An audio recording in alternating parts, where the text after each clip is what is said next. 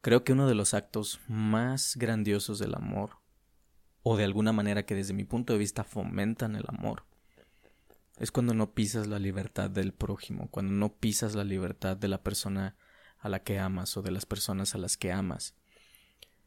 Para mí este es un acto muy grande de amor porque es como de alguna manera dejar que la persona fluya, que tu amor no se convierte en una prisión. Le das a entender que el amor que tú le das a esa persona no se convierte en un exigir, no se convierte en un tienes que darme algo, sino que tu amor se convierte en un toma.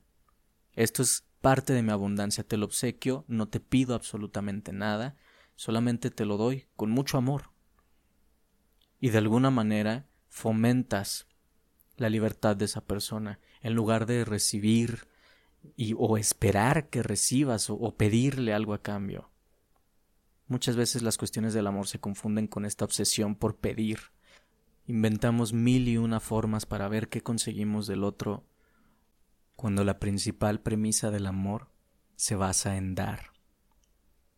Así que si tú tienes una persona en tu vida a la que le quisieras dedicar, aunque sea algunas palabras, no precisamente algo tangible, sino aunque sea unas palabras, tal vez este audio pueda ser para ti, para explicarle a la persona que amas en este momento que no deseas pisar su libertad, sino que al contrario deseas apoyarle, deseas beneficiarle en algo para que la persona siga creciendo, porque es tan delicioso y tan saludable cuando una persona desde su libertad llega y se sienta a tu lado desde su libertad, sin sentirse obligada, sin sentirse presionada, sin sentir ningún tipo de opresión, sino que desde su libertad llega y se sienta a tu lado.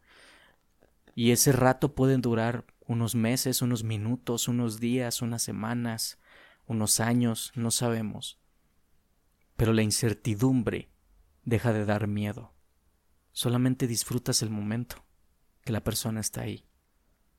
Y si el día de mañana esa persona se tuvo que ir, al menos tú te quedas contento o contenta porque le amaste el tiempo que estuvo ahí contigo desde su libertad.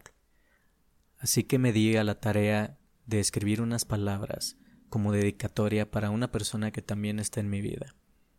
Y estas palabras son precisamente para explicarle lo que he aprendido gracias a su comprensión. Así que dice lo siguiente. Gracias por amarme. Gracias por aceptar lo que por fuera represento. Porque al haber cruzado las primeras palabras, en lugar de oír y etiquetar de manera despectiva, te diste la oportunidad de conocer lo que había más allá de lo tangible. Gracias por comprenderme, porque al explicarnos lo que cada uno implicamos en esta existencia, pudimos encontrar algunas cosas en común. Nunca es fácil explicar parte de nuestra sombra, y ese ha sido uno de los retos más emocionantes a los que me haya podido enfrentar, porque los juicios nunca se hacen esperar, y están ahí, a las órdenes del día, como una serie de hojas que se imprimen al instante. Gracias por tener apertura y escuchar lo que en cada momento tengo para decir. Y aunque nunca podré ser perfecto, me siento afortunado de saber que en mi imperfección haya podido coincidir contigo.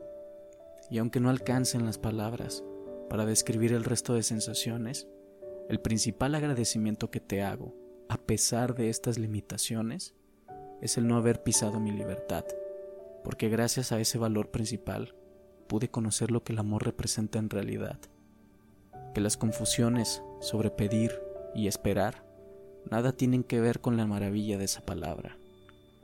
Gracias porque aprendí a no necesitarte, sino a disfrutar de tu compañía cada vez que estás aquí. Aprendí a no esperar algo de ti, sino a obsequiarte parte de la abundancia que hay en mí. Y sobre todo, aprendí a superar el miedo que provoca una pérdida, porque el hecho de que hayas estado en mi vida ya es un gran regalo que conservaré el día que ya no estés aquí. Porque al final supe que te amé lo suficiente como para no privarte de tu libertad y tampoco vivir aterrado por tu ausencia, cuando tu felicidad es primordial para tu vida, así como yo he priorizado la mía.